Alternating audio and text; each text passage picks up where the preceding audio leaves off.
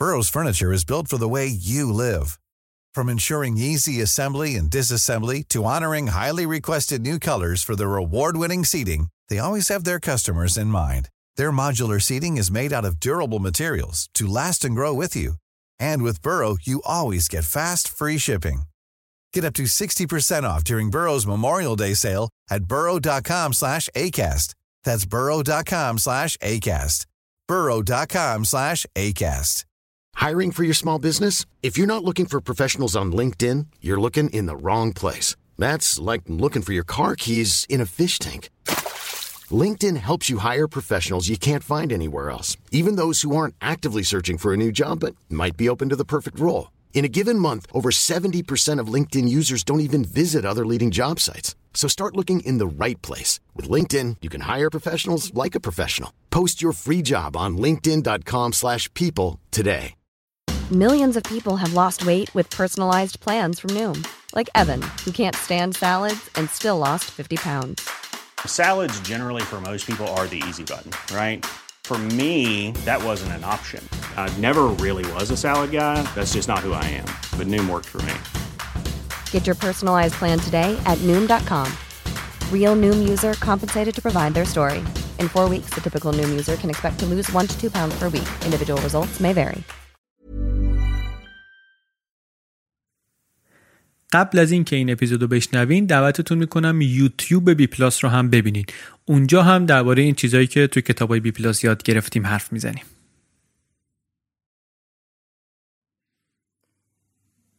اون دستی که اومد بالا و شلیک کرد و باعث شروع جنگ جهانی اول شد احتمالا یکی از پر اثرترین حرکات دست در طول تاریخ بشر بوده. بسیاری از وقایع قرن بیستم و حتی قرن بیست و یکم رو میشه به شکلی متأثر از جنگ جهانی اول دونست. میشه با جنگ جهانی اول توضیحش داد. ولی چقدر ما درباره جنگ جهانی می‌دونیم؟ چه جوری بوده جهان اروپا در آستانه جنگ جهانی اول چه شکلی بوده؟ چه خبر بوده توش؟ اینا چیزایی که تو این اپیزود می‌خوایم دربارهشون حرف بزنیم.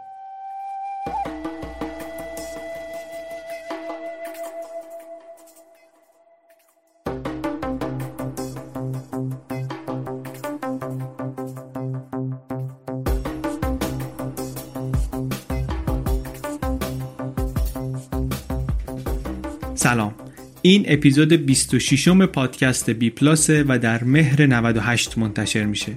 بی پلاس پادکستی که در هر اپیزودش من علی بندری یک کتاب غیر داستانی رو به صورت خلاصه برای شما تعریف می‌کنم.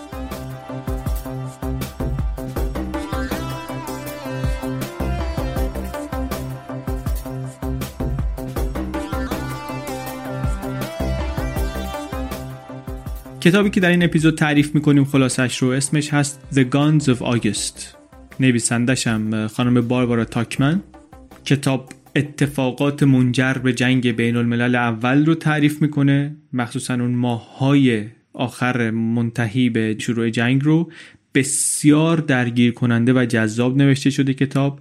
هم واسه اونای خوبه که به تاریخ قرن بیستم علاقه دارن. هم اونایی که تاریخ جنگ و تاریخ نظامی و سیاسی و این حرفا رو دنبال می‌کنن و هم کسایی که کنجکاوی تاریخی دارن. من راستش تجربه ای که دارم این کتاب رو به آدما پیشنهاد دادم آدمایی که تا حالا کتاب تاریخی نخونده بودن هم این کتاب جذبشون کرده و یه چیزایی تو ذهنشون کاشته یک چیز یک درکشون رو از جهان مقدار واقعی تر کرده. من البته خودم علاقمندم به تاریخ جنگ جهانی اول. توی فصل یک هم کتاب صلحی که همه صلح رو برباد داد رو داشتیم. مربوط بود به همین جنگ. البته اون بیشتر داستان زوال امپراتوری عثمانی رو تعریف می‌کرد. ولی در دسته کتاب های جنگ جهانی اول دیگه جاش توی کتاب خونه نویسنده خانم باربارا تاکمن تاریخ نویس برجسته بود. نگاهش خیلی جذاب داستانگو یه چاشنی تنز مسخره کردن حماقت های بازیگران اصلی صحنه هم هست توی کارش. توی لحنش توی جمله هاش این کتاب رو خوندنش رو لذت بخشترم می‌کنه. برای همین خیلی هم به نظرم بجا و مناسبه که ترجمه فارسیش رو محمد قائد انجام داده. کتاب فارسی هم بسیار خواندنی از آب در اومده طبیعتا. و لذت بخش عبرت آموز آموزنده است. از هر نظر خوندنش آموزنده است واقعا. اگر که کتاب گیرتون آمد دریغ نکنید. حتما بخونینش. خانم تاکمن برای این کتاب در 1963 پولیتر گرفت. بعدها کتاب های تاریخی دیگری هم ازش پولیتر گرفتن. جوایز دیگه هم گرفتن. این کتاب توپ های ماه اود رو میگن کندی. مثلا داده بود به همکاراش بخونن در کاخ سفید. واقعا کتاب مهمیه به نظر من. به جز اینکه جنگ جهانی اول جنگ مهمیه این کتاب نگاهش نگاه نابیه و اثرگذاره رو ذهن آدم اثرگذاره. Bpluspodcast.com رو ببینید. صفحه پشتیبانی. اگر که دوست داشتید می‌تونید با 3000 تومن یا یک دلار برای هر اپیزود پشتیبان پادکست بی پلاس بشید. 54 تومن یا 18 دلار برای پشتیبانی کاملا اختیاری از کل فصل دوم پادکست بی پلاس بریم بشنویم اپیزود 26 رو. خلاصه کتاب The Guns of August.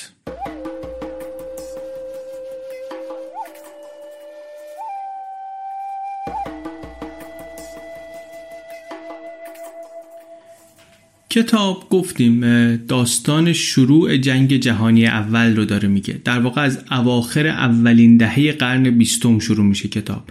دو سال آخر دهه یعنی 1908 و 1909 خانم تاکمن میگه که اینا بعد از ظهر گرم و نرم اروپا بودن. همه چی آروم، صلح برقرار، رونق پایدار. یک کتابی آمده بود به نام توهم بزرگ خیلی هم سر و صدا کرده بود. می‌گفت که آقا اصلا جنگ دیگه امکان نداره در این جهان.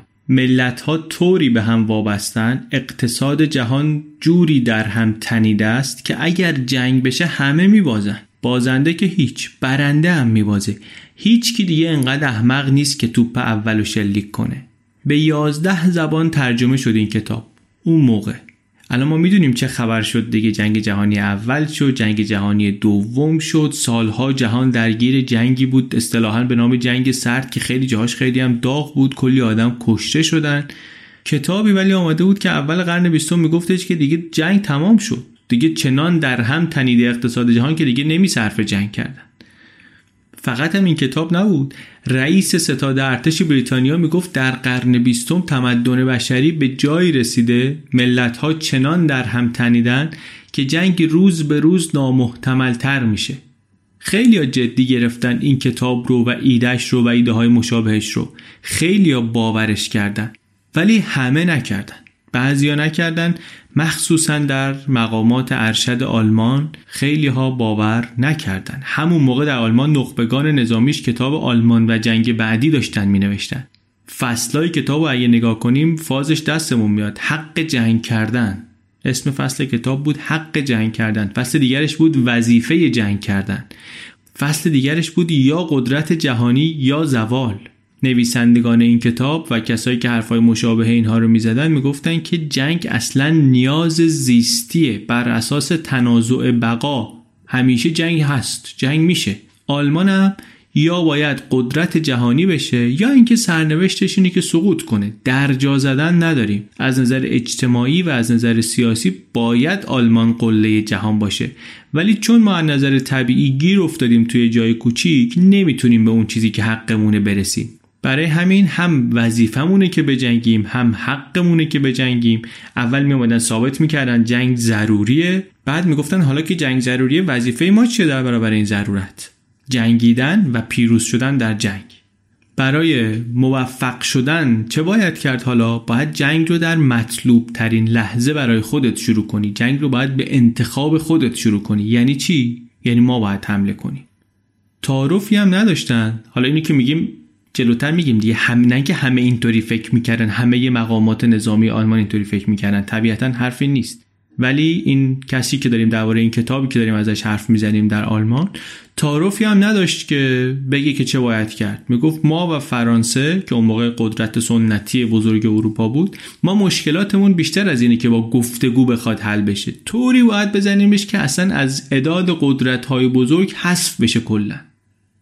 در چنین شرایطی وقتی که در سطح اول اروپا چنین حرفهایی در جریانه از دو طرف سال 1910 ادوارد پادشاه انگلستان مرد. صحنه افتتاحیه کتابش رو خانم تاکمن اصلا گذاشته مراسم تشریع جنازه ادوارد. ادوارد پادشاه بریتانیا بهش می‌گفتن عموی اروپا. دوره البته حواسمون هست دیگه. دنیاییه که کلا یه سری شاه و امپراتور و ملکه و اینا دارن اداره می‌کنن اروپا رو. توی همین مراسم فقط سه تا مقام مهم غیر سلطنتی توی مدعوین هستن. یکیشون تئودور روزولت رئیس جمهور سابق آمریکا که همچین هم که بعدش پاش رسید آمریکا بعد این سفر گفتش که آقا اروپا جنگ میشه. بین این شاه و شاهزاده ها کلی هم نسبت فامیلی برقراره دیگه. حالا جلوتر میگیم اینا همه عمو پسر خاله پسر عمه پسر دایی همدیگن. شاهان و پادشاهان اروپایی. از جمله حضار اون مراسم یکم امپراتور آلمان بود. امپراتور آلمان اون موقع بهش می‌گفتن قیصر. قیصر آلمان بود. قیصر آلمان آدمی بود کلا بدگمان به انگلیسیا همش می‌گفت یه کاسه زیر نیم کاسه حتی وقتی که انگلیس سعی می‌کرد دوستی برقرار کنه قیصر میگفتش که اینم از مامولک بازیشونه. ما بازیشون رو نباید بخوریم. درست هم معلوم نبود که به چیه اینا بدگمان واقعا. انگار می‌خواست دوست بشه باهاشون به شرطی که به نظر نیاد که می‌خواد باهاشون دوست بشه. به انگار مثلا مهد کودک. حتی یه بار رفته بود انگلیس خاکسپاری ملکه ویکتوریا گفت که ما اگر با هم باشیم بدون اجازه ما موش در اروپا نخواهد جنبید. بعد انگلیس های مقدار استقبال کردن. همچی که تمایل نشون دادن سریع از ترس این که سر میز مذاکره امتیازی بگیرن ازش کلا پا پس کشید. گفتش که او او اینا چرا می‌خوان الان با ما دوست بشن مذاکره کنن؟ حتما نقشه ای دارن. پس ما هم بریم نیرو دریاییمون رو تقویت کنیم. تقویت نیروی دریایی تو آلمان خیلی حرف بود به خاطر اینکه بیسمارک که جلوتر ازش حرف می‌زنیم مشهور به اینکه بنیانگذار آلمانه آلمان نوینه اکیدا توصیه کرده بود که سراغ نیروی دریایی و تقویتش نرن. گفته بود بچسبیم ما به نیروی زمینی. اینا حالی گفتن که نه ما کار خودمون رو می‌کنیم. بیسمارک هدف مشخصی داشته سفت رفته دنبال کرده گرفته. ولی ما هدفمون چیز دیگریه. ما می‌خوایم گسترش بدیم امپراتوری رو. اصلا باید هم افکار و نقشه های متفاوتی داشته باشیم. این است که باید نیروی دریایی رو گسترش بدیم. بگذریم این آقای امپراتور آلمان قیصر آلمان از این اوضاع ناراحت بود. فکر می‌کرد که آلمان رو اونطور که باید تحویل نمی‌گیرن.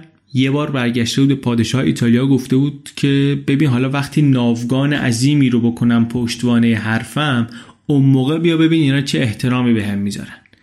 نیاز شدید داشت به توجه هم قیصر هم ملت آلمان. می‌گفتن که ما با این قدرت با این پشتوانه فلسفی باید آقای دنیا باشیم. ما باید قدرت واقعی رو نشون بدیم به دنیا. چجوری؟ با قدرت نمایی با مشت آهنی. یعنی به لحاظ روحی به لحاظ اجتماعی فکری مدتی بود که در آلمان کسانی داشتن آماده جنگ می شدن.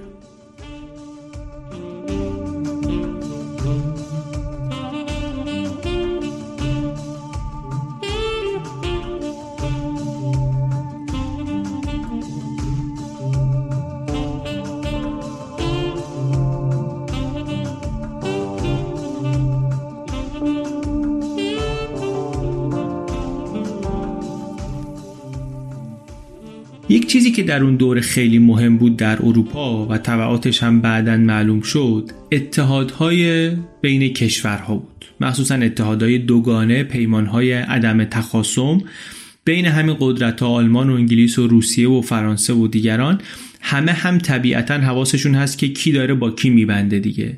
همین آقای ویلیام قیصر آلمان این فکر می‌کنه که همه اروپا دارن لشکر جمع می‌کنن که یه روزی بیان سر وقت آلمان. آخرین نشانه ای هم که دیده اینه که همین شاه تازه در گذشته بریتانیا کینگ ادوارد این پیمان بسته با فرانسه. اینم دید اینطوریه گفت من بدون متحد میمونم. رفت که با روسا ببنده. تزار روز گفت آقا شرمنده ما هم قبلا با فرانسه بستیم. هیچی به هیچی. از اون ور انگلیس هم در 1907 با روسیه بست. به تشویق فرانسه هم بست. فرانسه با هر دو متحد بود. نمی‌خواست بین این دو تا خراب بشه. اختلافات قدیمی رو گذاشتن کنار. اختلافاتی که کم هم نبود. روسیه خسم دیرین بود دیگه. سر کریمه حتی سر هند که انگلیس ها فکر می‌کردن روسیه بهش چشم داره اینا خیلی خورده حساب با هم داشتن. روسا هم دل خوشی نداشتن واقعا از اتحاد انگلیس با دشمن دیرینشون ژاپن. بعدش هم فکر می‌کردن به تعبیر نیکولای دوم که انگلیس ها یه مش جهودن که نمی‌ذارن اینها برسن به قسطنطنیه جلوی رسیدن روسا رو به قسطنطنیه گرفتن. منتها این اختلافات رو گذاشتن کنار این معاهده ها یکی یکی و دوتا دوتا بسته شد و آلمان شاکی شد. آلمان شاکی شد منتها شکایتش یه مقدار زیادی واقعا بیراه بود یعنی تقصیر خودش بود. بیسمارک وصیت کرده بود یکی از وصایایی که داشت این بود که گفته بود اصلا توی دنیایی که پنج تا ابرقدرت هست مطمئن باش همیشه تو توی ستایی. یعنی توی اونایی هستی که دوست بیشتر داره. بعدم گفته بود که با روسا دوست بمون. اینا نموندن زدن زیر قرارهای قبلی که با روسا داشتن. و بعدا دیگه هرچه این قیصر کرد که آب رفته رو به جوی برگردونه نشد. نامه نوشت برای تزار روس که آقا با فرانسه نبند اینا جمهوری شدن اینا دستشون به خون شاهان آلوده است. اینا بی خدا هستند لعنت خدا می‌گفت تا ابد گریبانگیر مردم فرانسه است. ما پادشاهیم ما اصلا نباید بریم با این امثال اینها ببندیم. ولی دیگه کار از کار گذشته بود. روسیه و فرانسه شده بودن متحد هم. بعد ویلهلم هم که دید که اینطوریه همین آقای ویلیام قیصر آلمان هم که دید که اینطوریه گفت من یه کار دیگه می‌کنم. یک قرارداد میبندم با روسیه که روسیه و آلمان اگر به هر کدومشون حمله شد اون یکی بیاد کمک. گفت اینو میبندم بعد فرانسه هم دعوت می‌کنم که بیاد به پیونده به ما. تزار روس هم از اون طرف اوضاعش مقداری خراب بود بعد از شکست مفتزهانه که در برابر ژاپن خورده بود جنگ روسیه و ژاپن یکی از اون اتفاقات بسیار بسیار مهم تاریخیه که من تا همین چند وقت پیش عملا هیچی ازش نمی‌دونستم خودم راستش. امیدوارم که در فرصتی و در شکلی بهش بپردازیم. اون جنگ شکست در اون جنگ سیلی سنگینی بود که روسیه از ژاپن خورد. شکستم که میگیم خورد کردن روسا رو ژاپنیا در خیلی از نبردا. این هم موثر بود در اینکه تزار احساس تزلزل کنه یه مقدار. و بگه باشه آقا بیاد با آلمان قرارداد ببنده. یعنی نه که با آلمان ببنده با قیصر قرار معاهده رو بگذاره. خیلی هم کیف کرد قیصر. گفت که دیگه آس دیپلماسی رو زدم زمین. پدر بزرگ من ویلهلم اول در بستر احتضار داشت می‌گفت که آلمان نباید در دو جبهه بجنگه. من این کابوس رو از سر ملتم رفع کردم. کابوس آلمان ها همیشه این بود که این ور بخوام با فرانسه بجنگن اون ور با روسا بخوام بجنگن.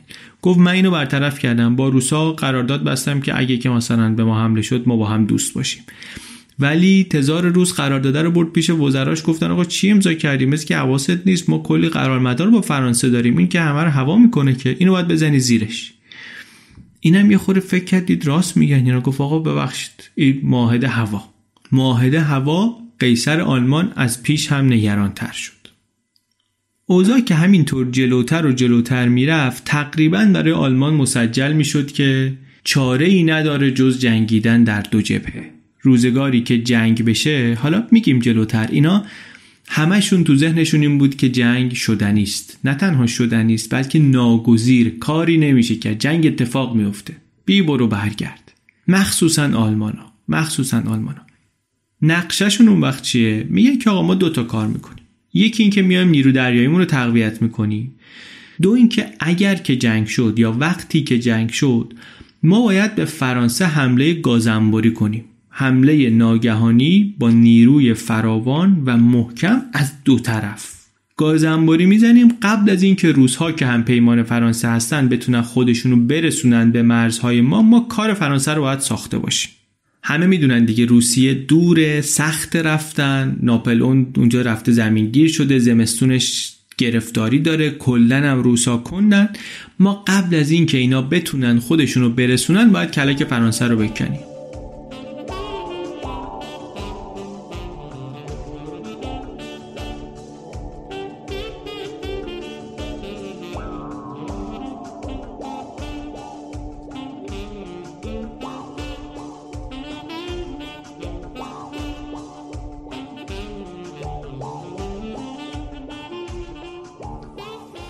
این وسط یک کشور کمزور کوچکی هم البته بود و هست به نام بلژیک.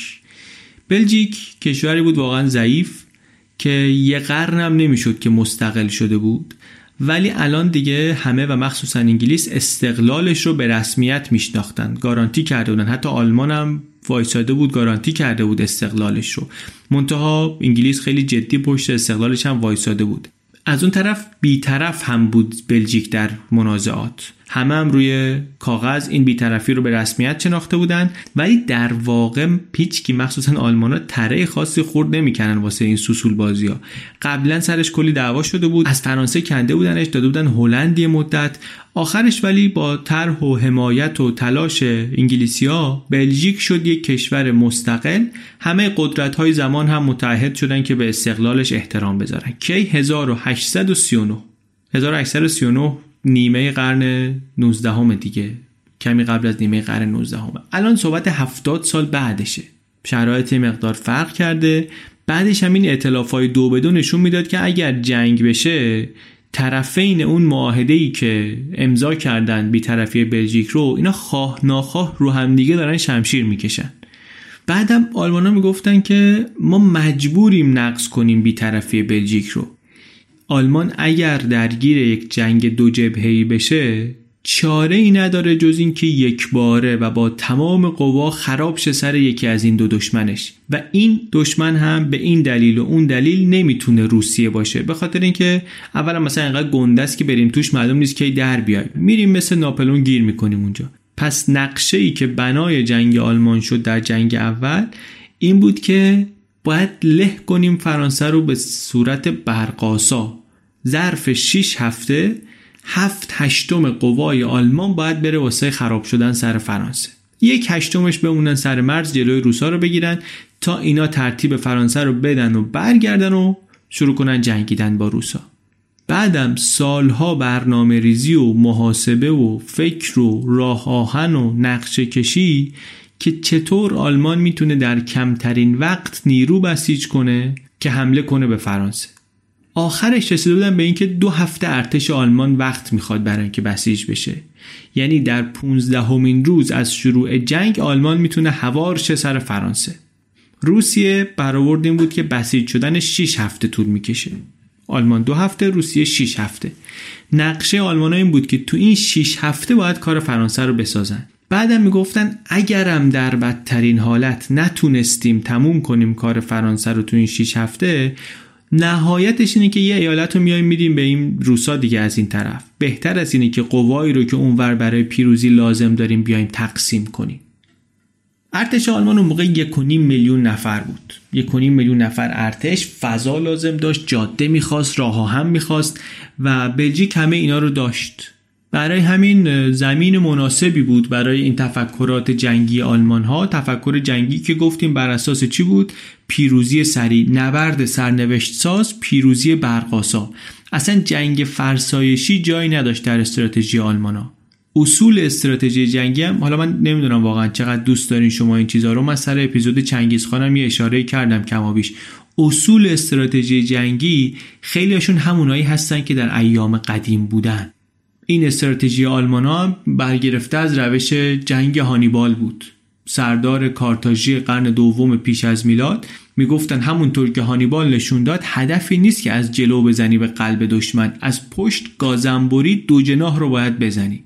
اصلا حمله گازنبوری در ارتش آلمان کلام مقدس بود. کسی بالاش نباید حرف میزن اگر که خورده براتون سوال شد که این قصه دو هفته و شیش هفته و برنامه زمانبندی دقیق و اینا از کجا آمده چرا آلمانا درگیرشن یه چیزی رو بذارین توضیح بدم. این اولا فقط آلمانا نیستن. فرانسه هم روس شمار داره روسیه هم روس شمار داره انگلیس هم دارن. همه برنامهشون با برنامه زمانبندی که روز چندم جنگ چه کار می‌تونن بکنن. به خاطر اینکه این شکل جدید جنگ اون موقع. جدید که میگیم البته منظورمون نسبیه دیگه. منظور بعد از انقلاب فرانسه است. جنگ دیگه الان اول قرن بیستم دیگه جنگ دوران قدیم نیست. جنگ مدتی بود شده بود بازی شده بود سرگرمی اشراف. یکی بره لشکری بکشه مثلا اون رو شکست بده. بگه باشه من این دفعه باختم. حالا دفعه دیگه مثلا من می‌برم میام این استان رو حتی پس می‌گیرم. جنگ های قبلی از قرن 18 به بعدی خود اینطوری شده بودن در اروپا. الان ولی مخصوصا بعد از انقلاب فرانسه جنگ دیگه جدی بود. اگر جنگ می‌شد همه کشور می جنگیدن همه ملت می جنگیدن جامعه کلا می اومد وسط جلوی جبهه پشت جبهه. زن مرد جوون پیر همه باید کار می‌کردن باید می‌زدن به جنگ. قبلا از این خبرها نبود. اصلا همین ایده که به مردم یاد بدی اسلحه دستشون بگیرن ترسناک بود واسه کشورهای اروپایی واسه پادشاهی های اروپایی به جز فرانسه. برای همین هم میگیم بعد از انقلاب فرانسه عوض شد. به جز فرانسه که جمهوری شده بود برای بقیه سخت به مردم اسلحه بدیم که میان سراغ خودمون که مردم دستشون به اسلحه عادت کنه که کلا ما پس است که. ولی فرانسه خورده عوض کرد این قصه رو انقلاب فرانسه عوض کرد جنگیدن ناپلئونی عوض کرد این چیزا رو. یهو دیدن که ارتش می‌تونه میلیونی بشه. ارتش چند هزار نفری کجا؟ ارتش چند صد هزار نفری کجا؟ می‌تونه ارتش اینطوری بجنگه که انقدر آدم بریزه در میدان که دیگه مهم نباشه که اصلا اینا بلدن جنگیدن یا نه.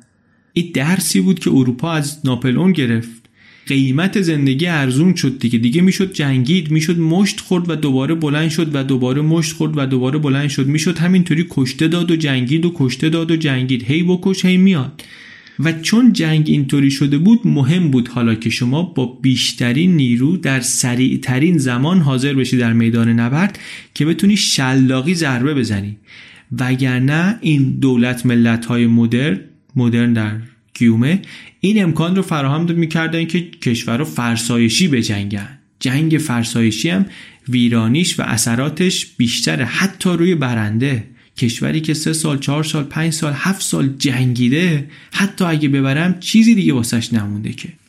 واسه این بود که زمانبندی اینقدر مهم شده بود جدول زمانبندی. و از چند سال قبل از جنگ همه درگیر این بودن که در چندمین روز بعد از شروع جنگ ما کجاییم و چه خواهیم کرد و چند نفر داریم و از این حرفا. حالا ما استراتژی نظامی رو روش تاکید می‌کنیم اینجا و روش حرف می‌زنیم یه مقدار. ولی واقعیت اینه که بذر این تصمیمات خودویرانگر در صد سال فلسفه آلمان ها بود. پشت اینها می‌شد ایده های هیل و نیچه و فیشته و فلاسفه که شکل داده بودن این ایده رو که جایگاه آلمان این برگزیدگان مشیت الهی مکان بالایی در تاریخ. کتاب میگه خودپسندی انباشته شده چنان ملتی درست کرده بود که فکر می‌کردن اراده مطلق دارن در این جهان. جاشون اون بالای بالای بالاست. میگه از قول بعضی از مقامات بلند پایه میگه که اینا می‌دونستن که جنگ جدید طولانی میشه. به قیصر گفته بودن که دولت های مدرن انقدر منابعشون زیاده که می‌تونن سالها بجنگن. در چنین جنگی مردم ما کامل نفس میفتن حتی اگه پیروز جنگ باشیم. ولی ذات بشر مخصوصا ذات ستادهای ارتش اینطوریه که پیشگوییشون اونطور بدبینانه است ولی برنامه‌ای که میریزن واسه اون جنگ طولانیه نیست واسه حمله برقاساست واسه اون بهترین حالته. وقتی میرن پای برنامه عملیاتی میگن نه جنگ که سه چهار ماه بیشتر طول نمی‌کشه که. وقتی داشتن می‌رفتن به جبهه در ماه اوت قیصر بهشون میگفتش که برگاه هنو نریخته برگشتین شما. فقط هم آلمانا نبودن البته ها. همه طرف های درگیر ترجیح داده بودن که برای گزینه سختتر آماده نشن. ترجیح داده بودن که بر اساس اون چیزی که میترسیدن واقعیت داشته باشه اقدامی نکنن. این شد که حمله برقاسا شده بود ورد زبون آلمانا. بعدم می‌گفتن ما همچی که را بیفتیم سمت بلژیک فرانسه می‌فهمه میپره رو بلژیک. یکی بالاخره بیطرفی اینا رو نقض می‌کنه. هر کی زودتر برسه و خراج 100 میلیون فرانکی رو بگیره دست بالا رو داره در شروع جنگ. این قرامت هم نکته مهمی بود چون اینطوریه که شما دیگه به خرج خودت نخواهی جنگید. هزینه جنگ رو از جیب کشور اشغال شده میدی. این مزیت دوم پیروزی سریعه.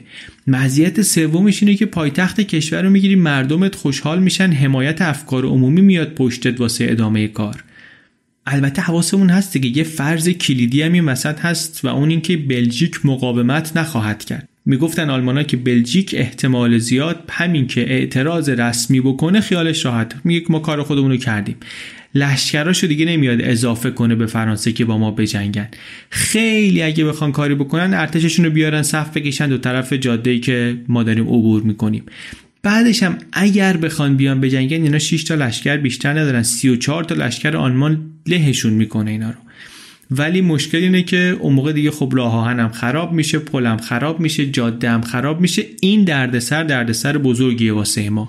برای همین دوست داریم که سریع بزنیم و دوست داریم بلژیک تسلیم بشه و امیدواریم و فکرم می‌کنیم که سریع تسلیم بشه و ما بتونیم راحت راهمون رو هموار کنیم به سمت فرانسه. خلاصه این استراتژی حمله گازنبوری آلمان ها رو می‌شد در یک جمله اینطوری گفت که وقتی که نیروها دارن میرن تو فرانسه جمله معروفی هم هست. وقتی که نیروها دارن میرن تو فرانسه آخرین نفر جناح راست ستون باید بتونه دستشو بزنه تو کانال مانچ. یک همچین ستونی می‌خواین بخش بزرگی از استراتژی جنگی آلمان ها رو آقای نوشته بود به نام شیلفن. من اسمش چند جای دیگه هم بود توی همین قسمت های از کتاب که خلاصه کردیم. من اسم سعی کردم نگم زیاد. ایشون البته قبل از جنگ مرد. در 1913 مرد در 80 سالگی. وقتی هم که مرد میگن که داشت می‌گفت که قاعدتا کار به جنگ می‌کشه. شرایط نگاه کنی کار قاعدتا باید به جنگ بکشه. شما فقط جناح راست رو تقویت کنین. همینطوری گفت جناح راست رو تقویت کنین تا مرد. همین کارم داشتن می‌کردن آلمان آلمان هم در سطح اول برنامه ریزی جنگیشون فکرشون این بود که جناح راست رو باید تقویت کرد. همینطورم که آماده و آماده تر می‌شدن برای جنگ خیالشون از سمت روسیه راحت ترم می‌شد. برآوردهای جدیدشون میگفتش که ممکنه که با توجه به شرایط راه آهن و اینها روسها اصلا تا 1916 نتونن وارد جنگ بشن. اینم باز دلیل دیگری بود. جلوتر حالا چند تا دلیل دیگه هم میگیم که چرا 1914 سال درستی بود واسه اینا که جنگو شروع کنن. وقتی که رسیدیم به سال 1914 آلمانا دیگه می‌گفتن ما آماده ایم. فرمانده ارتش می‌گفت ما آماده ای آماده ایم. از حالا دیگه هر چی زودتر بهتر. این یک مختصری بود از وضع آلمان و استراتژی جنگی آلمان ها و اینها در آستانه جنگ. حالا کم کم بریم چند تا از بقیه کشورهای درگیر رو هم ببینیم که اوضاعشون چطور بود در ماهها و سالهای منتهی به جنگ جهانی اول.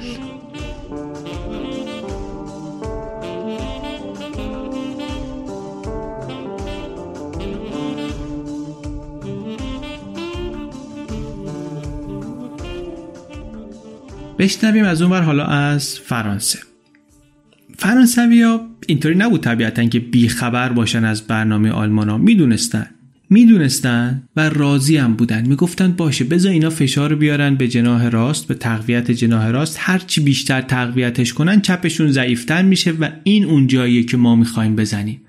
اینا می‌خواستن پشت به بلژیک رو به راین بزنن وسط خط آلمان ارتباط دو طرف سپاه رو قطع کنن. مناظره اصلی در فرانسه ولی سر این بود که آیا ما تدافعی باید به جنگیم یا تهاجمی؟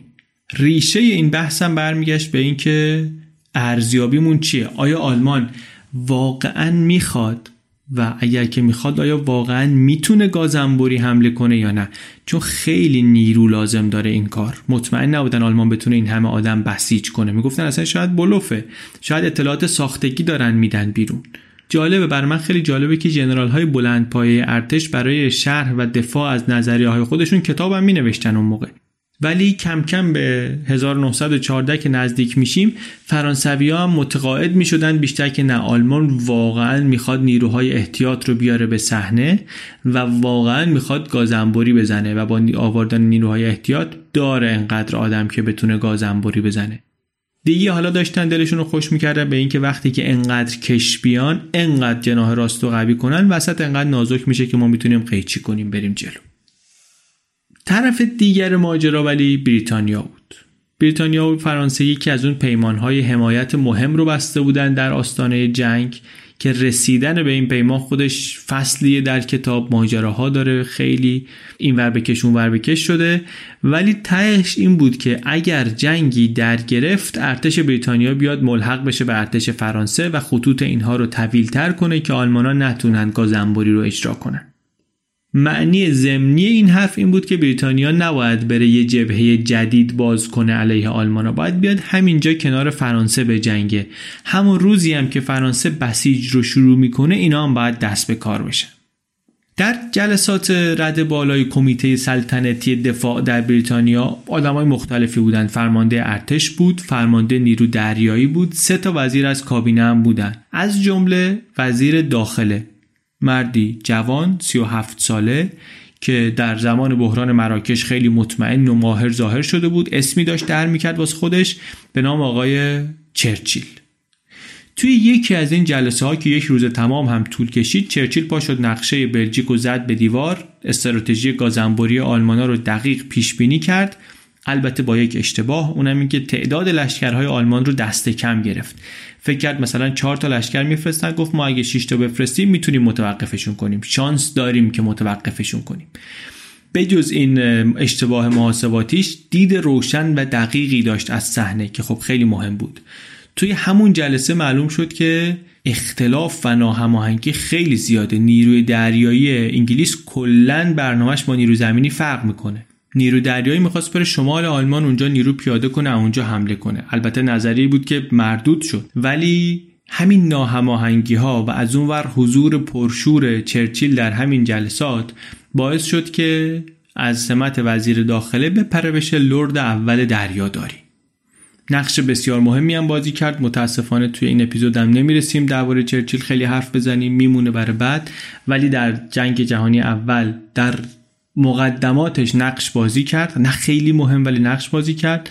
ولی بعد در خود جنگ نقش مهمی بازی کرد و در جنگ جهانی دومم که فکر می‌کنم داستانش رو دیگه بدونیم بیشترمون.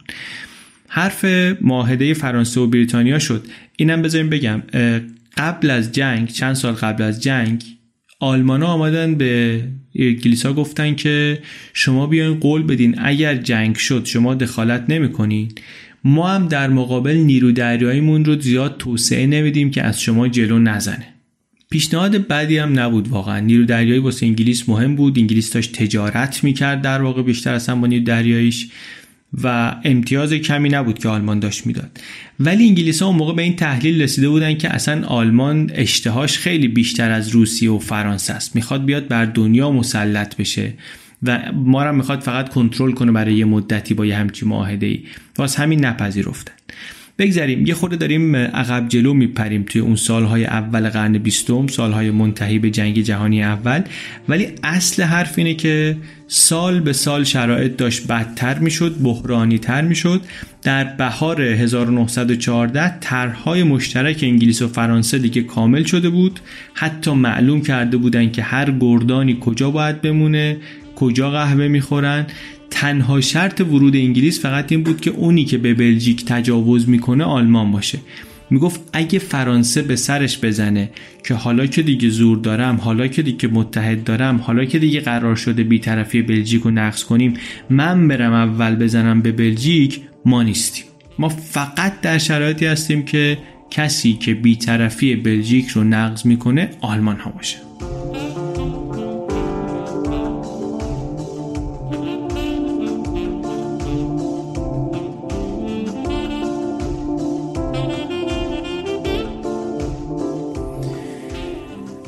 خب یه مختصری از آلمان گفتیم یه مختصری از فرانسه گفتیم یک اندکی از بریتانیا گفتیم بریم یکم هم درباره روسیه بگیم.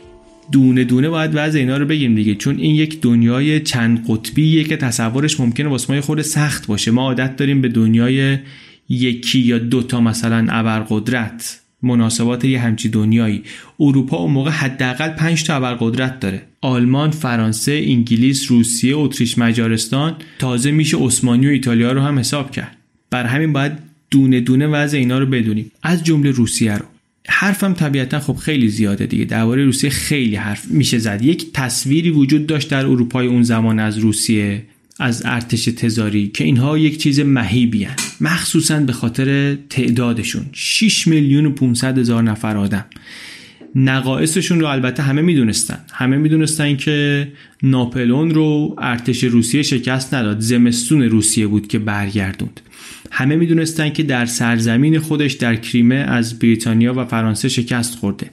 همه می‌دونستن که ترک ها در محاصره پلونا حریفشون شدن. پلونا جای در بلغارستان امروز. همه می‌دونستن ژاپنا در منچوری چپ و راستشون کردن. ولی باز هم تصویر وحشت آفرینی داشت ارتش روسیه در اروپا. تصویر یک سپاه عظیم و جانسخت و آماده مرگ. یک توده عظیمی که آره کنده آره دیر راه میفته ولی وقتی راه بیفته عین قلتک میاد جلو. همه چی و له می‌کنه هر چی هم تلفات بده ککش نمیگزه بس که زیادن این یک دلیل وجود این تصویر از روسیه در ذهن ها بود. دلیل دیگرش رو من تو این کتاب نخوندم در پادکست دن کارلین شنیدم. اونجا میگفتش که خیلی ها در اروپا از جمله بعضی ها در آلمان اعتقاد داشتن که روسیه در مسیر اینه که ابرقدرت بزرگتری بشه در صحنه جهانی. می‌گفتند بعد از مخصوصا اون شکستی که در برابر ژاپن داشتن اصلاحات عظیم در ارتش کردن. این البته با یه سری از حرفایی که تو این کتاب زده میشه متناقضه دیگه ولی من اینجا میگم. می‌گفتن که اصلاحات عظیمی در ارتش کردن و چه کردن و چه کردن و چه کردن. تا 1917 روسیه میره تو مسیر اینکه ابرقدرت بزرگی بشه. مخصوصا با این وام هایی که بانک های فرانسوی بهشون دادن و راه رو دارن توسعه میدن باهاش و این برنامه ها یه خود اگه فکر کنیم که قرن بیستم برای روسیه چجور قرنی بود می‌بینیم که پیشبینی پیشبینی همچی غلطی هم نبود دیگه. اون حجم از منابع وقتی که زیر ساخت براش درست شد و گسترش پیدا کرد و یک اراده نظاممند پشتش قرار گرفت دیدیم که چه قدرتی شد. کار نداریم حالا به این. درباره تصویر روسیه در اروپا داشتیم حرف می‌زدیم. تصویر ارتش مهیب روسیه. و با تکیه بر همین تصویرم بود که فرانسوی ها آمدن گفتن که آقا ما می‌دونیم که شما طول می‌کشه حاضر شی و ما می‌دونیم که روز 15 هم که حمله آلمان به ما شروع بشه یعنی 15 روز بعد از شروع جنگ شما هنوز مشغول بسیجین. ولی بیا یه کاری بکن. با همون نیروهایی که اون موقع پای کار داری بیا یه جبهه جدید باز کنین حمله رو از پشت به آلمان شروع کنین. اینطوری آلمان مجبور میشه که با شما هم بجنگه اون طرف. روسا هم گفتم باشه. تزار گفت ما هر دو باید قلب برلین رو برلند رو هدف بگیریم و بریم و بزنیم و اینا. نظامیان ارشد متفقین مثل بعضی از بریتانیایی که در جنگ ژاپن با روسیه کنار ژاپنیا بودن البته می‌دونستن که اوضاع ارتش روسیه خرابتر از این حرفاست به پوشش بیتوجهن اطلاعاتشون ضعیفه اصلا در بند سری بودن عملیات و اینا نیستن در سطح جنرالا ابتکار عمل ندارن. ولی می‌گفتن که این قول روسی رو همین که به حرکت در بیاریم خوبه. همین به حرکت در آوردن هم سنگین بود واسه روسا. طی دوره بسیج کردن یک سرباز روسی باید متوسط چهار برابر یه سرباز آلمانی راه می‌رفت. ضمن اینکه تراکم راه آهن روسیه ده درصد آلمان بود. بله فرانسه وام داده بود کلی که توسعه بدن راه آهن و اینا رو ولی کند پیش می‌رفت کار. با همه اینا ولی روسا می‌گفتن ما 800 هزار نفر میاریم پای کار میاریم اونور مرز آلمان. اینا هم می‌گفتن حالا 800 هزار تای چی؟ اینا نصفش هم بتونن بیارن روز 16 هم اثرش روی ارتش آلمان خیلی سنگینه. واسه همین راضی بودن خوشحال بودن از این حرف. یه چالش بزرگ دیگر هم داشتن وقتی که مثلا روسا اگر می‌تونستن وارد آلمان بشن اونم بود که برای اینکه از اشغال جلوگیری کنن اصلا از اول فاصله ریلاشون در خط آهنشون فاصله ریلا با فاصله ریلا توی آلمان فرق می‌کرد. برای اینکه چنین حمله ای برنامه ریزی بشه یک چابکی یک زبلی لازم بود که واقعا از جنرال های روسی که سنگین ترین فعالیت فکریشون ورق بازی بود بر نمی اومد. یک وابسته نظامی بریتانیا رو کتاب ازش نقل می‌کنه میگه رفته بود بازدید یه پادگان روس ها نزدیک مرز افغانستان. می‌گفت اینا اصلا عجیب تنبلن. آدم نظامی انقدر تنبل اصلا علاقه به ورزش ندارن. یه زمین تنیس نیست اینجا. همه اینجا نشستن استراحت می‌کنن همش. بعد از جنگ ژاپن البته واقعا خیلی تغییرات داده بودن. به اندازه کل ارتش فرانسه یعنی 341 نفر فقط ژنرال بازنشسته کرده بودن. خانه تکانی کرده بودن قشنگ ارتش رو. ولی کتاب میگه که نه رژیم همونی بود که بود. یک چیز دیگری که در باره روسیه مهمه و سرنوشت ساز شده این وزیر جنگی که در این دوران داشتن. یعنی سالهای بسیار مهم وزیر جنگ روسیه یک مرد اشرت طلب دو دوزه بازیه که میگن خیلی اصلا سخت بود که وادارش کنی به کار. از اون سختتر این بود که دو کلم حرف راست از دهنش در بیاری. آدمی بود با یک پرونده رسوا رسوایی مالی و سیاسی و عشقی و رخت خوابی و آخرم اصلا افتاد زندان. بعد از انقلاب 1917 داشت حبسشو می‌کشید بلچیویکا اومدن نجاتش دادن. بعد در رفت رفت برلین. همونجا مرد خاطراتش رو هم در آلمان نوشت تقدیم کرد به قیصر. فکر کن شما. قیصر هم اون موقع معزول بود دیگه در دوران تبعید بودونم کاری نداریم. چنین آدم مرتجع و فاسدی از 1908 تا 1914 وزیر جنگ روسیه بود. انقدر داغون بودیم بابا از اینا بود که آره سرنیزه بر گلوله پیروز خواهد شد. میگن حتی تلاش نکرد کارخونه را بندازه واسه توپ و فشنگ و گلوله و اینا. از نظر مهمات همه طرف های درگیر جنگ ناآماده بودند. در انگلیس و در فرانسه کمبود مهمات کمبود توپ کمبود پوتین حتی رسوایی به بار آورد. هر چی داشتن خرج کردن واسه این ابزار جنگی و بازم کم بود. اون وقت این بابا وزیر جنگ روسیه حتی همه پولی رو هم که دولت بابت مهمات بهش داده بود خرج نکرد. آلمان هم طبیعتا زیر نظر داشتن اینا رو. حواسشون به همه تحرکات و برنامه های ارتش روسیه بود.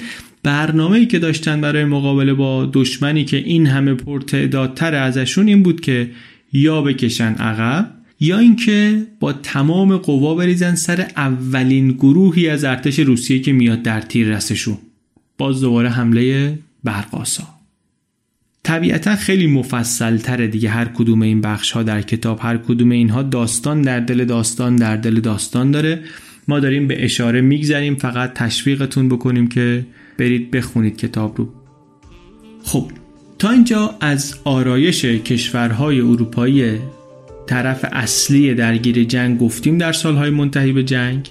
حالا بریم ببینیم که اصلا خود جنگ چطوری شروع شد. جنگ جهانی اول جنگی که میگیم دنیا رو شکل داد دنیای امروز ما رو شکل داد اصلا چی شد که شروع شد؟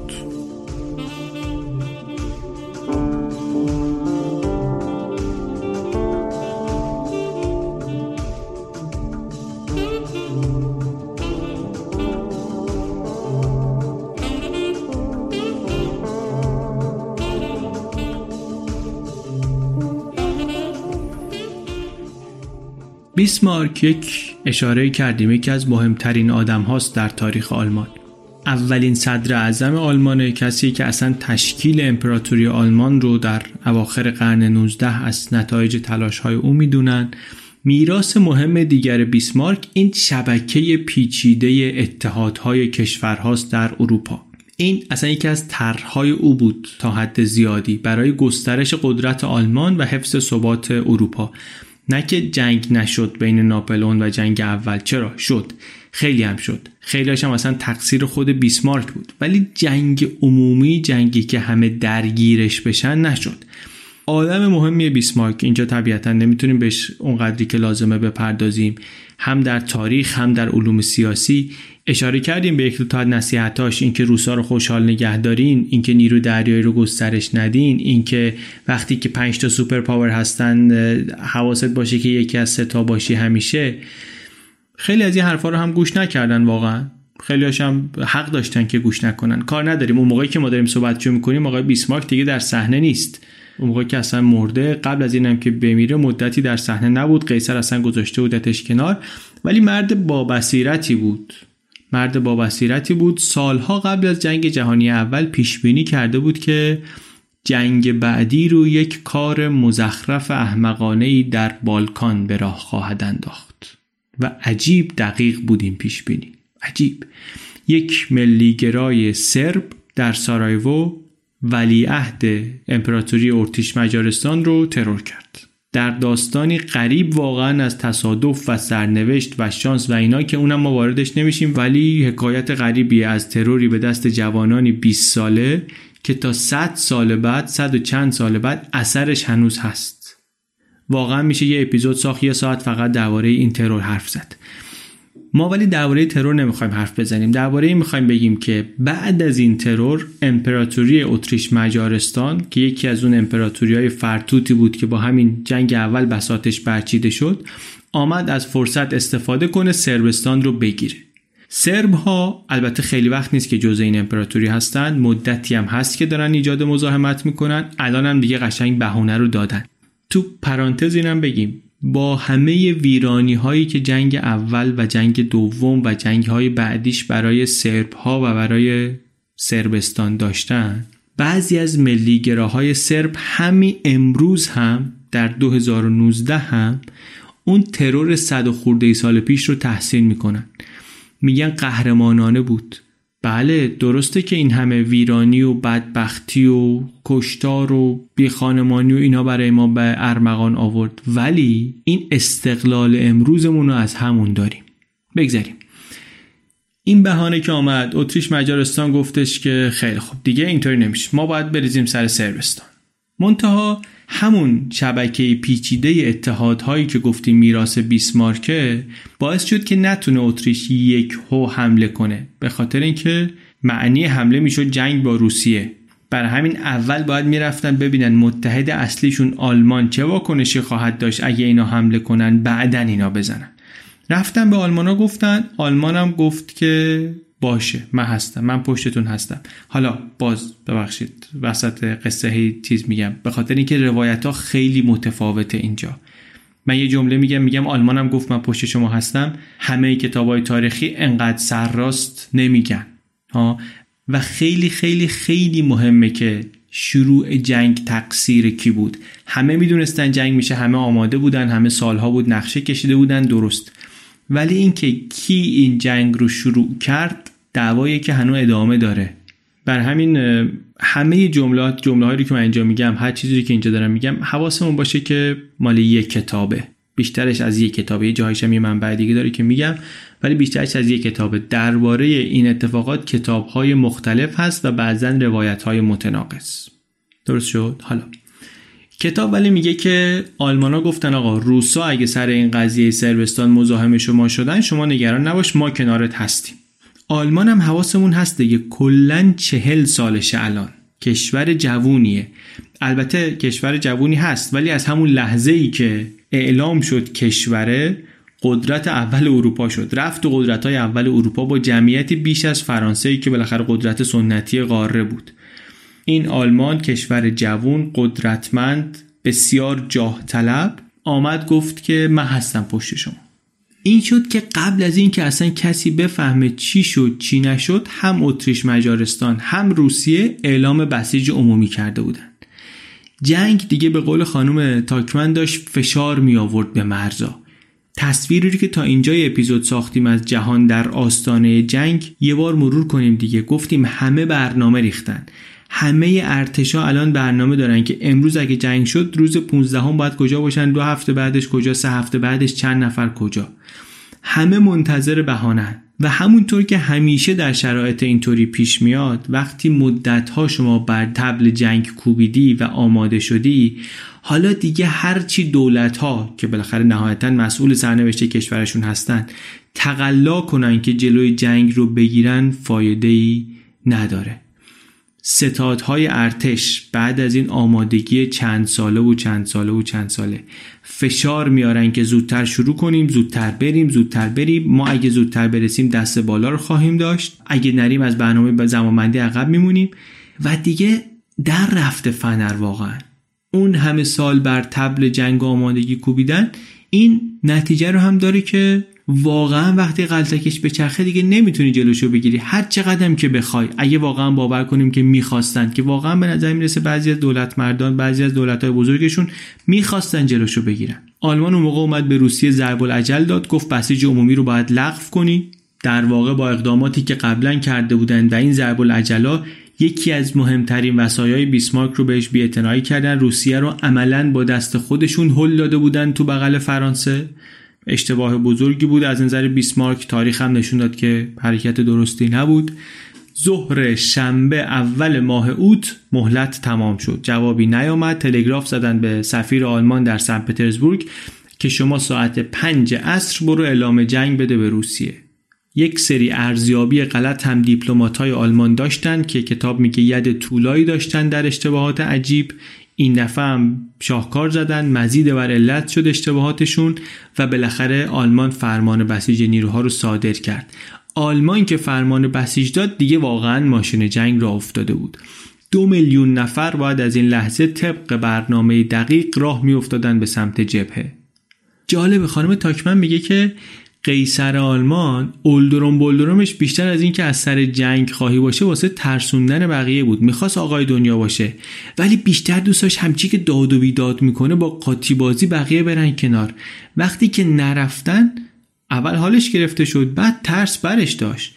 چون واقعا میگه ته دلش هیچ وقت جنگ تمام ایار نخواسته بود. حالا که بحران داشت بالا می‌گرفت میگه این پارافای کنار تلگراماشو اگر که نگاه کنی معلومه که چقدر هیجانی و عصبی شده. زیر یه تلگرافی از این نوشته این رزله این دروغگوه این پس فطرته. زیر نوشته انگلیس و روس و فرانسه می‌خوان جنگ را بندازن بعد بیان آلمان رو نابود کنن. همش عصبیه. معلومه مثلا خب آدمی که اینطوریه که تصمیم نمی‌تونه بگیره درست که.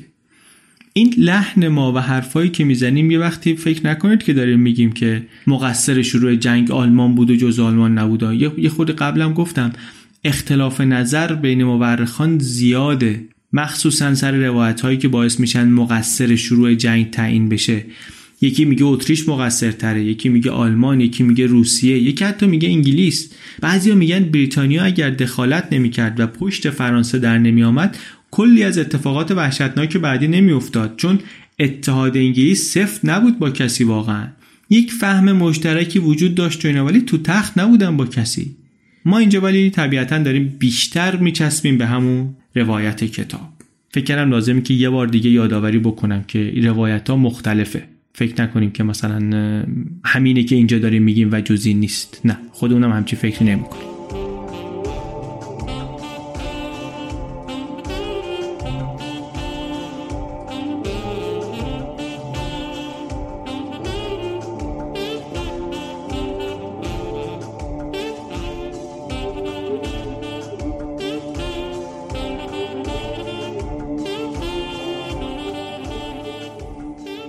دیدیم چی شد دیگه؟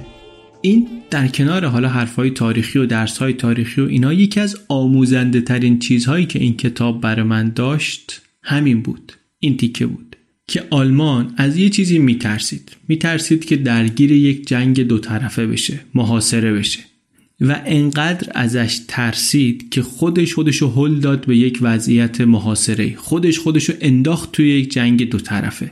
واقعا میشه بحث کرد که خودش خودشو انداخت. آلمان و فرانسه تقریبا می‌دونستن که بالاخره روزی باید با هم بجنگن دوباره. ولی میشه بحث کرد که روسها رو خود آلمان ها اضافه کردن واقعا. از اوضاع سیاسی و نظامی آلمان گفتیم یه مقدار. یه خودم درباره زیرساخت بگیم. از نظر امکانات تمرکز خیلی زیادی گذاشته بودن آلمان ها روی راه آهن. می‌گفتن دیگه دژ نسازین راه آهن بسازین. همه شبکه راه آهن آلمان سالها بود زیر نظر ارتش بود. هیچ خطی کشیده نمی‌شد مگر با موافقت ارتش. می‌گفتن بهترین مغزهای دانشکده افسری میرن راه آهن آخرش هم سر تیمارستان در میارن. همه هدف هم همون بود که گفتیم 15 روز بعد از شروع جنگ لشکرها باید برسن اون جایی که باید. حالا جایی که باید و همه موافق نبودن. بعضیا می‌گفتن جبهه شرقی بعضیا می‌گفتن غربی. تلاشایی بود در آخرین ساعتها که جلوی درگیری آلمان و فرانسه رو بگیرن. با یه چیزی شبیه میانجیگری یا مداخله از طرف انگلیسا ولی واقعا دیر بود برای تغییرات این چنینی. آخرین توافقی که تونستن از قیصر بگیرن این بود که اگر فرانسه قول بیطرفی بده در جنگ آلمان و روسیه و بریتانیا هم این قول رو تضمین کنه آلمان به فرانسه حمله نخواهد کرد اما همین حرف هم وقتی داشتن می‌گفتن که ارتش آلمان در راه فرانسه بود بعدها سالها و دهه ها بحث شد که اگر آلمان در جبهه فرانسه آرایش دفاعی حفظ می کرد و پیکان حمله رو می برد به سمت شرق در سال 1914 در شروع جنگ جهانی اول جهان چه سرنوشت متفاوتی پیدا می کرد. خیلی ها بعدا نشون دادن که این برگردوندن ارتش تهاجمی از فرانسه به سمت روسیه به لحاظ فنی و به لحاظ اجرایی شدنی بود واقعا. ولی سوال اصلی تر اینه که آیا از نظر روحیه آلمان ها هم می‌شد الان چنین کاری کرد در این زمان یا دیگه نه کار از کار گذشته بود. از بازی های اگر اگرهای تاریخی خیلی میشه کرد اینجا. خیلی هم سرگرم کننده است ولی ما اینجا وقتشو نداریم.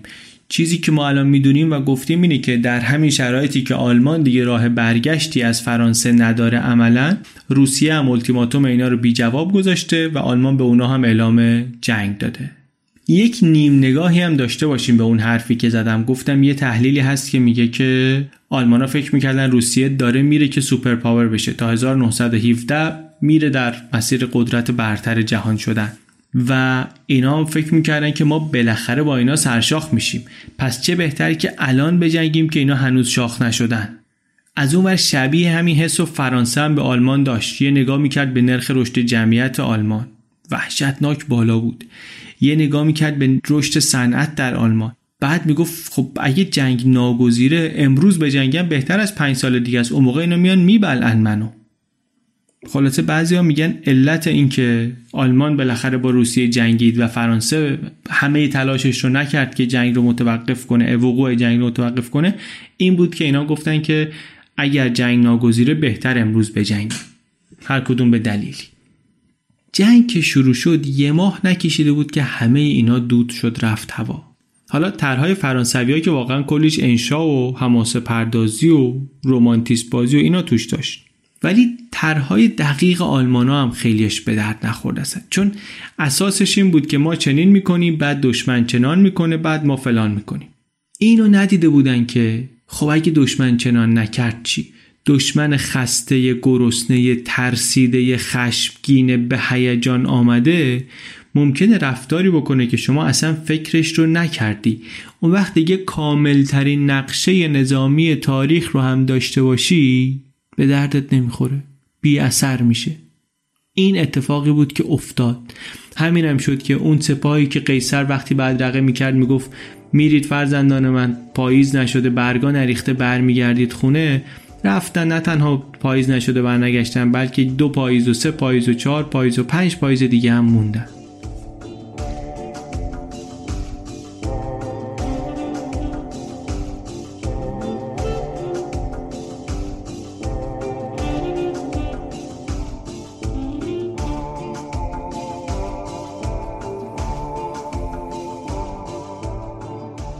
جنگ جهانی اول اتفاق یگانه در تاریخ جهان. شکل داده به این دنیای ما در حالی که به قول آقای قائد مترجم فارسی کتاب نه طولانی ترین جنگ بود نه پرتلفات ترین جنگ.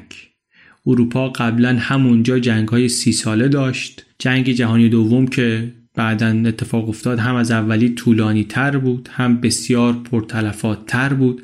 ولی اثر این جنگ اول بیشتر بود رو دنیا. جنگی بود که به سه قاره کشیده شد. کشورهای چهار قاره توش جنگیدن. جنگی بود که آمریکا رو کشید وسط معادلات جهانی. ختم دنیای قدیم بود. باز به قول آقای قائد میگه ختم هم به معنی اینکه پایانش بود هم به معنی اینکه مجلس ختمش بود. دنیای روابط طبقاتی فئودالی و خاندانهای سلطنتی و امتیازهای اشرافی و بعد میگه چیزی که بیشتر از همه از این جنگ می‌دونیم جبهه غربه. جایی که جنگ فرسایشی شد بیدلیل پرتلفات سنگین مظهر ناتوانی دولت ها بود برای تمام کردن چیزی که هیچ کسی میل نداره ادامش بده. مشخصه ماندگارش هم احتمالا همونیه که توی کتاب ها و فیلم های زیادی دیدیم. اون کانال ها اون خندقایی که کنده بودن. 9600 کیلومتر کانال کنده بودن. موازی رو به روی هم. انقدر سربازا مونده بودن. اون تو خونه درست کرده بودن. واسه خودشون در و پنجره و چهار مترم عمقش بود آب جمع می‌شد تهش کسافتی بود از موش و مگس و ساس و شپچ و کنه تا ادرار و مدفوع و اینور آدم زخمی و از اونور فشنگ و مهمات و اصلا یک وضعی. بعد مریضی های واگیر مریضی های طولانی که از مشخصات بارز این جنگ ها و البته بقیه جنگ های اون دوران بود بعد خود جنگ عبس سه سال و نیم دو طرف روبروی هم بودن تو این کانالا. گاهی یکی می‌رفت یه تکی می‌زد یه تیکه زمین از این می‌گرفت برمیگشت این طرف. بعد دوباره اون میومد اینو هل می‌داد بیرون. دفعه بعد برعکس سه سال و نیم من بکش تو بکش آخرش هم هیچ کی مرزش جابجا نشد. قائد میگه علت این که از این جنگ اول فیلم کمتر ساخته شده احتمالا همینه که بلاحت و بتالت جاری توش کمتر از اینه که بیننده بتونه باور کنه و بپذیره. کل جنگ رو هم میشه در یک نگاه خلاصه کرد به اینکه آقا این تلاش آلمان بود برای تسلط بر اروپا. البته البته نه دفعه اولشون بود نه همونطور که می‌دونیم دفعه آخرشون. هم قبلتر و هم بعدتر با همین برنامه و با همین هدف جنگ شروع کرده بودن آلمانا. آلمانی که دیرتر از بقیه اروپا وارد عرصه فرهنگ سازی و صنعت شده بود به سرعت چنان جلو زد از رقبا که احساس کرد دیگه حریف نداره و حتی تحقیر می‌کرد بقیه رو. در همون حالی که چشمش دنبال این بود که به رسمیت بشناسنش در جمع اشراف.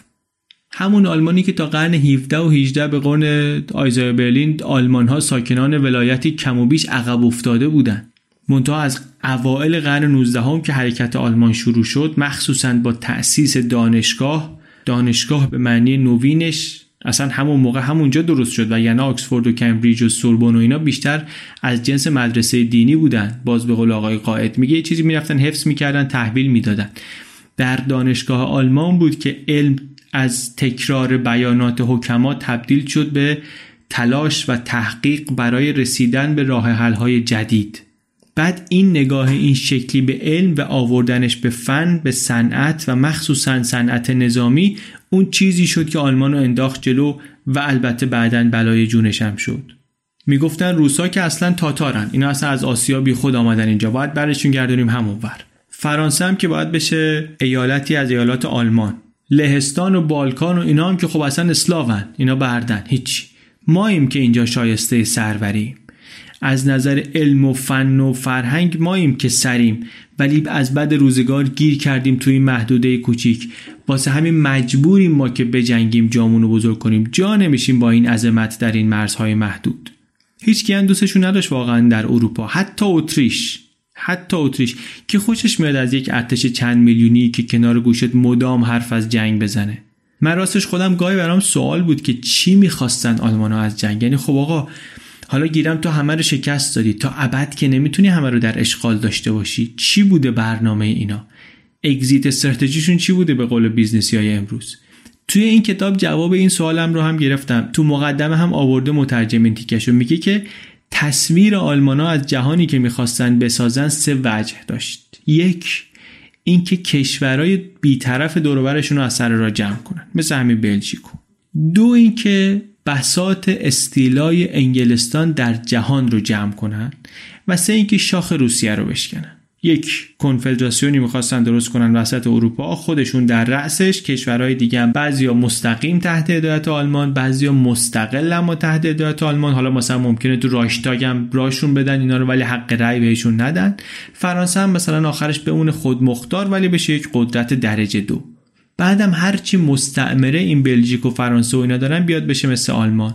این کشورها هم بعد بیان یکی ده میلیارد مارک قرامت بدن به آلمان هزینه های جنگ بدن حقوق و مسکن سربازای برگشته از جنگ بدن پاداشای ژنرالا و سیاستمدارا رو بدن.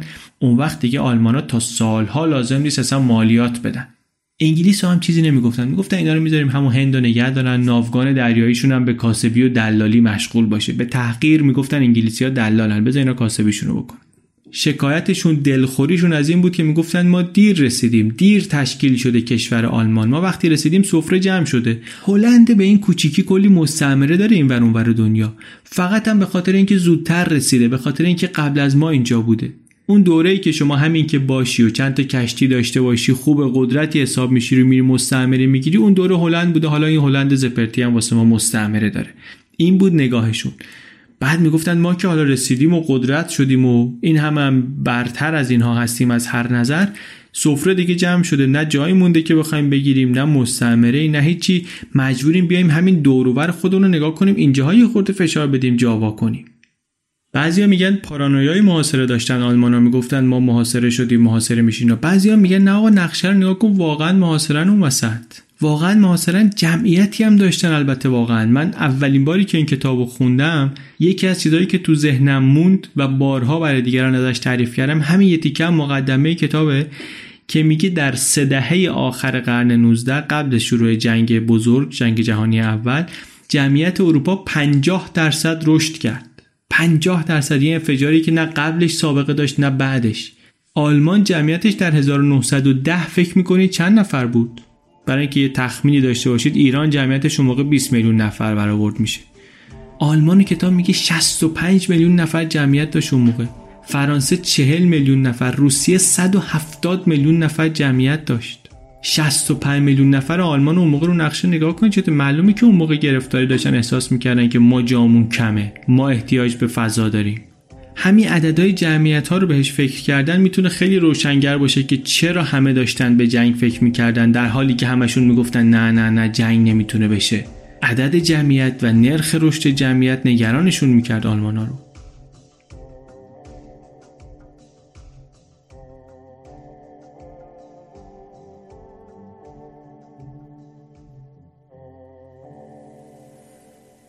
جنگ البته الان که نگاه می‌کنیم اجتناب ناپذیر بود. واقعا درست بود این حرف که می‌گفتن اجتناب ناپذیره اون ترور سارایوا هم اتفاق نمیافتاد. یکی دیگه یه جا دیگه یه جور دیگه می‌زد یه چیزی می‌شد جنگ شروع می‌شد. این کشورهایی که در 1914 شروع کردن با هم جنگیدن سالها بود داشتن برنامه جنگ میریختن همونطور که دیدیم. اما نکته ای که نویسنده روش دست می‌ذاره و مترجمم تاکید می‌کنه اینه که جنگ خب همیشه هست. مبارزه یه برای گسترش مرزها برای رسیدن به منابع بیشتر. چیزی که اینجا ایجاد گرفتاری کرد طرز فکرهای همه یا هیچ آدما بود که یه جوری تصمیم می‌گرفتن یه جوری فکر می‌کردن انگار نه انگار که فردایی هم هست. از اون اتفاق مهم دیگری که در طول این جنگ افتاد ما تو این اپیزود درباره اتفاقات طول جنگ حرف نزدیم مقدماتشو داریم میگیم. در طول این جنگ پیشرفت علم سریع شد ولی ذهن اداره کنندگان ارتش ها و دولت ها هنوز با توانایی ها و ویرانگری های ابزارهای جنگی مدرن خوب آشنا نبود تنظیم نبود. اصلا امپراتور آلمان همون قدری ابزار و سلاحهای جدید رو که قرار بود باهاشون به جنگ میشناخت که یک روستایی بلژیکی میشناخت. نزدیک صفر. یکی از چیزهای کتاب که موند با من این بود که چقدر آدم ناتوان میشه. آدمای قدرتمند ناتوان میشن از اینکه بیستن در برابر مسیر تاریخ. میگه وزیر جنگ فرانسه وسط حرفاش تو جلسه کابینه سرشو گرفت تو دستش شروع کرد زار زدن. میگه چرچیل وقتی داشت فرمانده نیروی بریتانیایی رو آزم فرانسه می‌کرد خداحافظی می‌کرد باش گریه امونش رو برید نتونست حرفش رو تموم کنه. آدمای قوی بودن اینا می‌دونستن هم که اتفاقات داره این سمتی میره. ولی چون نتونستن به موقع جلوشو بگیرن دیگه رشته امور از دستشون در رفت و خودشون فهمیدن که دارن کجا میفرستن دنیا رو. فاجعه ای بود جنگ اول. از جنگیدن با امکانات قرن بیستمی با تفکرات قرن نوزدهمی. ابزارا مدرن آدما قدیمی.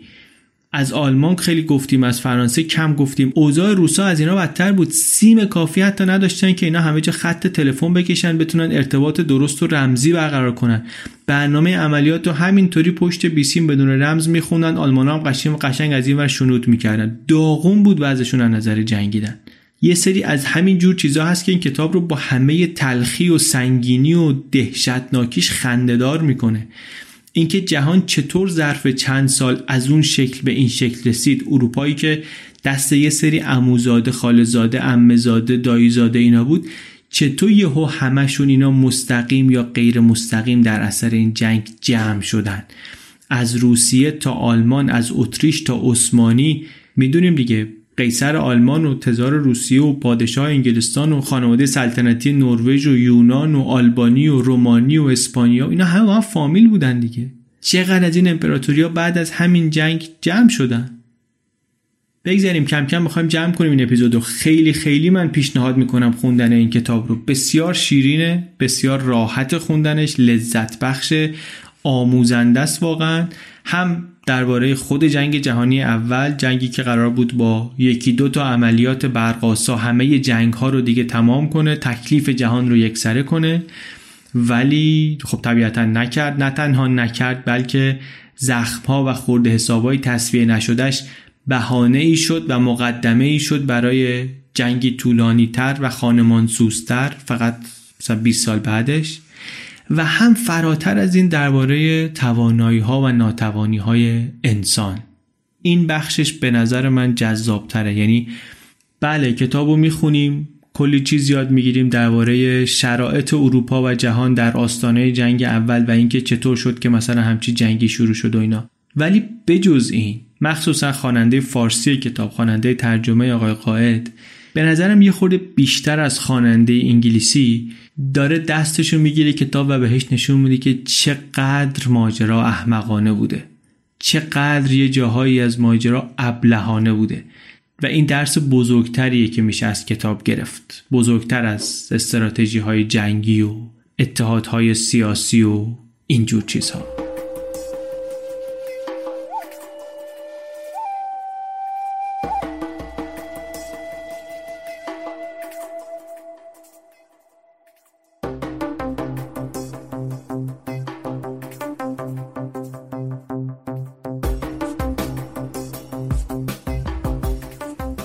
چیزی که شنیدین اپیزود 26 پادکست بی پلاس بود. ما از نیمه فصل دو رد شدیم دیگه بی پلاس و بی پلاس فصل دومش 18 تا اپیزود داره. رفتیم توی نیمه دومش. این اپیزود بی پلاس رو من علی بندری و امید صدیقفر درست کردیم. خلاصه کتاب The Guns of August بود. توپ های ماه اوت ترجمه شده به فارسی. لینک خرید کتاب های بی پلاس رو در صفحه از کجا بخریم بی پلاس پادکست ببینید. خریدن کتاب از اینجاها یه جور کمک به بی پلاسه. گزینه پشتیبانی مالی هم هست. 18 دلار یا 54 تومن برای پشتیبانی از بی پلاس در فصل دو کاملا اختیاریه. هیچ اجباری نیست اخلاقا شرعا قانونا. فقط برای کسایی که پادکست رو شنیدن و دوست دارن که پشتیبانی کنن دوست دارن که شراکتی داشته باشن در تولید پادکست. بی پلاس هم می‌دونیم دیگه جایگزین کتاب خوندن نیست. چه این پادکست ما چه پادکست های خلاصه کتاب دیگه چه سرویس هایی مثل بلینکیست که ما ازش استفاده می‌کنیم و لینکش توی سایتمون هست. اینا همه راهی هستن برای انتخاب کتاب و دعوتی هستن برای خوندن به کتاب ها بررسیشون می‌کنیم کتاب رو اینطوری تصمیم می‌گیریم که کدوم کتاب بخونیم کدوم رو نخونیم. نتایج نظرسنجی هم که ما انجام دادیم از شنونده های بی پلاس آماده شده. کم کم اون رو هم توی سایت منتشر می‌کنیم. خیلی چیزای هیجان انگیز و تازه یاد گرفتیم ازش. مخاطب بی پلاس یه, دیدی از اندازش بالاخره داشتیم ولی خب مخاطب خیلی ارزشمند و جالب و خوبیه. خیلی مفتخریم که شما گوش می‌کنید پادکست رو و بسیار بسیار خوشحالیم که پادکست رو به دیگران معرفی می‌کنید. پادکست تبلیغاتی چیزی جایی نداره و رشدش واقعا خیره کننده است. دم شما گرم. ما یک چهارشنبه در میون خلاصه کتاب تعریف می‌کنیم. در بی پلاس کاری از چنل بی پادکست. ممنون